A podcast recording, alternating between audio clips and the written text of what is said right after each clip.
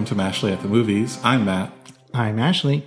And Kenneth Branagh is back as Mr. Poirot, Mr. Hercule Poirot, in a new mystery called A Haunting in Venice.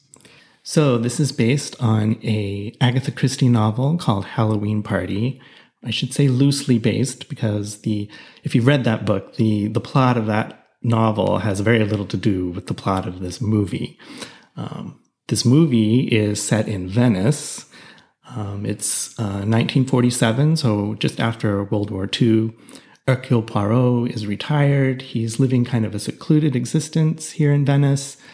But he is visited by an old friend, Ariadne Oliver. She is a detective novelist. And she has come to Hercule Poirot because she has found a psychic who she thinks might be the real deal. So she invites him to a seance that this psychic will be performing that night. It's at the home of an opera singer whose daughter recently died. There also happens to be a Halloween party happening at that house for children that same night. This is Halloween night. So will Hercule Poirot be able to determine if this psychic is a fraud or the real deal? That's kind of the setup for this movie. Of course, there may be murders along the way. Who knows? Matt, what did you think of this movie? So I like what this movie tries to do. It tries to be sort of this, thriller, like a gothic horror film with perhaps maybe supernatural elements. We don't know. And there's a lot of Kenneth Branagh directed this as well, stars in it. There's a lot of Dutch angles, distractingly so, in my opinion. I do like the cinematography. It's by Harris Zembar-Lucas. So the movie looks good. It's set in 1947 in Venice. It's post-war. It's the colors are all drab and gray. Primary action takes place in this Venetian house, right on the water, as most things in Venice are. And so it has on the one hand, it has good ingredients. So imagine, okay, here's how I would describe this movie, for me anyway, is you have a recipe for what could be a really good, tasty, delicious dish. And you get all the ingredients that you're supposed to get. But when you're putting it all together, you maybe along the way, you don't do a couple of things right. And it comes out just so-so. It's not as good as it could be. That's kind of how I feel about this movie.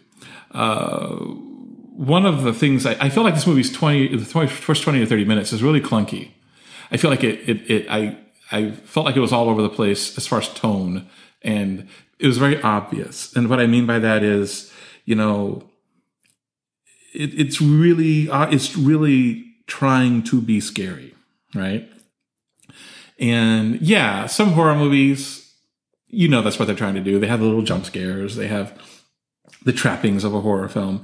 But the best ones have those ingredients, but rise above it to not make you so aware that that's what it's doing. Whereas this movie, like I said earlier, I mean, with the angles of the shots and with, everything just seems like such spooky trappings. And sometimes that's fine. Like if I go to like a haunted house attraction, which I go to a lot this time of year, I expect those things, and those things are pretty, ubiquitous, and they work though. That's a different experience. It's a different environment. In a movie, I don't know, especially in a movie that is this high caliber. I mean, you've got like a stacked cast. You aside from Kenneth Branagh, you've got Michelle Yeoh, Tina Fey. You got little Jude Hill and Jamie Dornan, who played father and son in this movie as well as in Belfast. You've got a really good cast here. And the first half hour or so just didn't work for me. Now, after that, I think the movie does kind of find its footing and it settles down a bit. That said, overall, this movie feels a little slight. I probably would put this second. So Kenneth Branagh has done 3 Hercule Poirot films. I would put this second after Death in the Nile. Although I probably would rewatch this one more, if that makes sense. I don't know. It's difficult to tell. I think Death in the Nile is a better movie, but this is more digestible and rewatchable. Yeah, so that's my basic thoughts on it. Yeah, it's hard not to talk about this movie without talking about the style of it. It's very kind of over the top with, as you said, the spooky elements. And I kind of dug that. I thought it was pretty cool. It's not subtle at all, and I kind of liked that about it. I don't know. I will agree with you, though. At the beginning of the movie, it was a little too frenetic, and you're right. Once it calmed down a bit, I think it really, that's when it really started working more for me. So the novel that this is based on, Halloween Party, is not one of her kind of great novels by any means. Unlike, you know, the first two adaptations, Death on the Nile and Murder on the Orient Express. And for that reason, it's not a very well-known story. And in fact, you know, I think this movie is kind of more inspired by that novel because there are just elements from that novel, but really not much else. And that's kind of, I don't know, as a big fan of Agatha Christie, I could see how that might annoy me sometimes. I have been annoyed by previous adaptations that kind of ignored the original setup of, you know, the original plot of the book. But here it doesn't bother me. And I don't know why, other than I think the acting is really good and I liked the plot that they came up with. I'll say that. I would agree with that. Although, I mean, as an aside, I am annoyed by... Yeah, I feel like the more and more modern adaptations of Agatha Christie really deviates, you know. Yeah. I mean, I'm just going to give you an example. So, you know, the most recent type of Miss Marple adaptations that are now, like, I don't know, 10 or even 20 years old, but, like, they took one of my favorite Miss Marple stories, Nemesis, which features among the characters three sisters who live together as basically as spinsters in an old English country house. And... In the most recent adaptation done a few years ago, they turned them into nuns. You know, I mean, in another time, there was an adaptation they did of another Agatha Christie story, At Bertram's Hotel, where there's a character in there named Canon Pennyfather. And his whole role in the story is he's old, he's absent-minded. Now, his absent-mindedness does come into play as a plot development. But yeah, I mean, he's just a kind of a doddering, sweet old man. In the adaptation they did a few years ago, he's turned into this Nazi war criminal who, once uncovered, literally snarls at the other characters. And I'm like, what are you doing? Yeah. You know, I mean, that is becoming so far afield from the source material that, you know, we were at another movie. It might have been Aristotle and Dante. Before that screening, there was this little featurette that they showed at the theater about A Haunting in Venice. And, you know, they had quick interviews with the different actors and stuff, including Kenneth Branagh. And he described Agatha Christie as something like, you know, the best mystery writer ever. You know, that's, you know, she was great. And I'm like, well, why are you changing her story so much? You know, it's like that one, I don't know if there's a book called that or whatever. It's called, I Love You, You're Perfect, Now Change. Like, that's what people do to Agatha Christie now. I love you, you're a great writer. I'm just going to change everything you wrote. Yeah. I think that in the examples that you just gave us of those Miss Marple stories, what I don't like in that case is, first of all, those are better books. Those stories are better. And you're making changes to them for no good reason, that actually changes kind of the tone and kind of the themes of the book. That I don't like. Here, I mean, you're basically, with A Haunting in Venice, he's basically created a whole new plot. I mean, there's not much I can say, you know. Well, it's interesting. This has the same bones as the story. When we got done watching it, I went online and read a whole plot synopsis for the book, the Halloween Party book. And the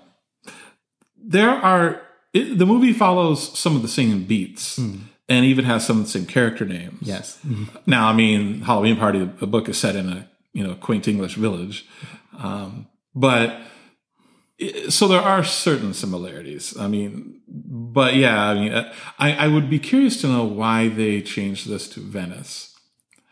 You know, I mean, it's interesting, you know, offline, you and I were talking about movies set in Venice and the different tone that Venice takes in those movies. So just recently you and I published a review here for Summertime, which was in 1955. So that's just 10 years after World War II and fascist Italy and everything. And Venice was, I mean, it was like a travel log for Venice. And, you know, Westerners were going there to vacation and thought it was beautiful. And that movie, Venice, was popping mm-hmm. with bright colors and, you know, romance and what have you. Mm-hmm. In the early 70s, there's the movie Don't Look Now, which Venice is not bright and popping. Venice is very gray and overcast and sad and spooky. Kind of like in this movie, mm-hmm. But I don't know. I don't know whether they thought that a small English village would be not sell enough for, like, you know, audiences worldwide. You know, for a major movie like this, mm-hmm. and they needed something more exotic, more well known, but maybe photographs better. I don't know. I love the look of old English villages, but. Maybe, I don't know. I don't know what their little marketing told them. Yeah, I don't know either. But I feel like it makes a good change. Because I really liked the dark, shadowy cinematography. The scenes where they arrive on the little gondolas on the canal. And they're wearing masks. The whole Halloween... See, that's the part... That didn't work for me because that's one of the things I said, like, was referencing earlier. It's way too obvious. Mm. It's way too obvious that they were really trying to make this spooky. Yeah. And I don't know. It worked for me. I know it wasn't subtle, but I don't know. Yeah. It worked for me. And along with that, there's the lavish sets that they have here and the costumes, and there's a very disturbing kind of story that gets told to the children during the Halloween party. I thought the way that was dramatized was really, really cool. It just does a really good job of setting this very haunted vibe, and mm-hmm. and I liked that. Yeah, so you and I are familiar with the source material, Halloween Party. It's not one of my favorites. I think it's very dry. And also, I have a problem with it because... It's children being murdered and, you know, or being threatened with murder. And I'm like, you know, I'm not a fan of that. Mm-hmm. Agatha Christie also did a novel, and I won't say which one it is in case, you know, you want to read it sometime, but a novel where a child was the killer. And I have issues with that. I mean, you know, Agatha Christie is sort of the original cozy mystery author. Right. Mm-hmm. And I don't want leave kids alone, Right. I don't want them murdered. I don't want them being murderers. And so, yeah, I mean, the Halloween Party book, I mean, it's got a kid being murdered on Halloween night because they talk about how they think they saw a murder before. So yeah, murderers trying to cover their tracks. Mm-hmm. And I don't know, that just did not sit well with me. So I will say a couple of things the movie changed that I'm bored with. One is, and this, I was a little confused about this for a little while, but the person who was murdered, it was not a kid in this movie. It was, I guess, a teenager. Mm-hmm. I was a little unclear about their age because, you know, by the time the movie starts, they've been dead, like, I don't know, a year or something. And the mother, Rowena Drake, the opera singer person you mentioned earlier, she takes everybody into her kid's bedroom, and it very much looks like a kid's room. I mean, there's like stuffed animals and whatever. But then you see this person in flashbacks, and it's like, oh, well, they're at the very least a teenager. Yeah. And one of the people who shows up, you know, on Halloween night is her fiance. So I'm like, oh, well, she was obviously old enough to get married. For whatever reason, in a kid's bedroom. But anyway, I like the fact that they made this person older, right? Mm-hmm. Also, one of my disappointments when I first came face to face with Halloween Party is only a little bit at the beginning takes place on Halloween night. And then it quickly moves on to post-Halloween. And I'm like, do not call it a novel Halloween Party and only have a little bit at the beginning take place on Halloween. Yeah. To me, that's a bait and switch. Yeah. This movie takes place all on Halloween night. And I like that change. I like that change too. So we've talked about, you know, the kind of look and feel of the film. So it does have kind of a dark undertone, but I found that there's there's humor in it as well. Just little flashes of humor, and mostly coming from Poirot little statements that he makes. And I think Kenneth Branagh does a good job as Poirot. He's never going to be, he's never going to reach the, you know, the levels of David Suchet, who's the definitive Hercule Poirot. Not even Peter Ustinov, in my opinion. But yeah. But I mean, I can tell that he likes the character, and I think he plays it fine. I don't get, you know, as someone who as we've said before, loves Agatha Christie, and I love Hercule Poirot, I'm not offended by this portrayal. All right. But I think he does have some good lines. I also liked Tina Fey as Ariadne Oliver. That is a character who, you know, we've seen various actresses play that character over the years. I've never really been a fan of any of them. I kind of liked her as Ariadne Oliver. I don't know what you thought, but I thought she just brought some humor to it and kind of an edge to it that I hadn't seen before. Not a fan. I was not a huge fan of Tina Fey's portrayal, but I'm not a fan of that character in general. Yeah. There's this weird thing that happened to Agatha Christie and Dorothy L. Sayers later in their careers, so Dorothy L. Sayers wrote the Lord Peter Wimsey mysteries, and in the later Lord Peter books, all of a sudden here comes this female mystery author named Harriet Vane, and her and Lord Peter, you know, they meet cute, and well, not really cute because she's on trial for murder. It was the first time they meet, but you know, they eventually, you know, court and then get married. And I mean, it's a thinly veiled version of Dorothy L. Sayers in a way, or a romanticized version. And then, yeah, toward the latter part of Agatha, I feel like it's the latter part of Agatha Christie's writing career. Like all of a sudden, here comes this female mystery author, right? Who, you know, muscles her way into Hercule Poirot novels. And again, I mean, I'm like, okay, so this is a thinly veiled Agatha Christie. And it just felt a little weird, you know. I think Harriet Vane, though, works a lot better as a character. Ariadne Oliver is basically just Agatha Christie being like, okay, what if I was in an Hercule Poirot novel? And that's always bugged me, and I don't like the character, and I've never really liked any portrayals of her. We listen to Agatha Christie radio adaptations the BBC's done, and I don't really care for her on those either. So yeah. Well, I agree with you generally. I don't like the character, and I haven't liked previous portrayals.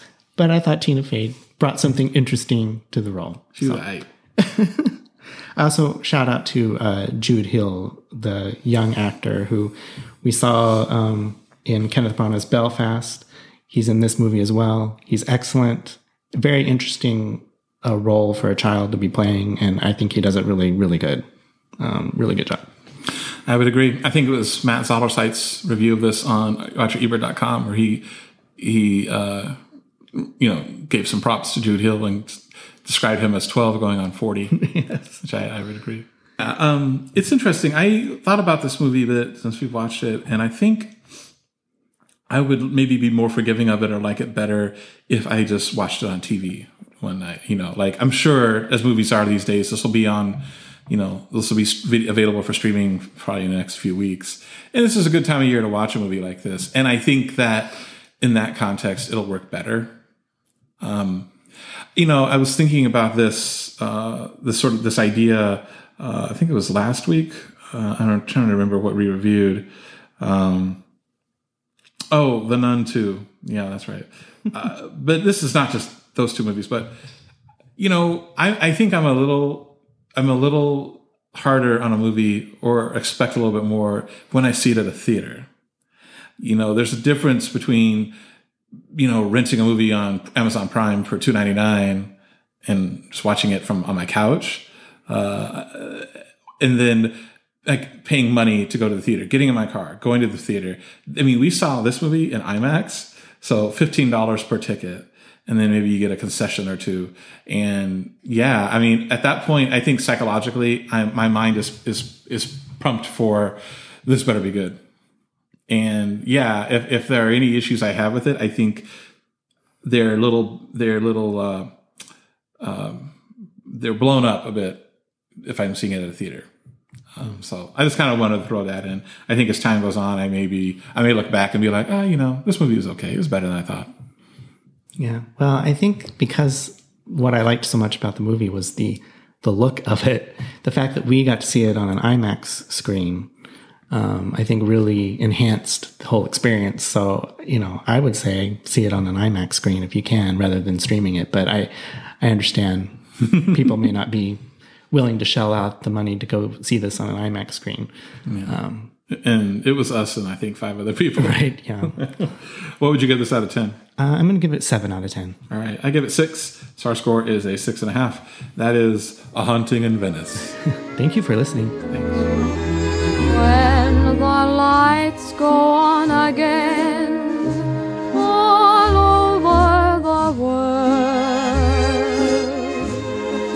and the boys are home again,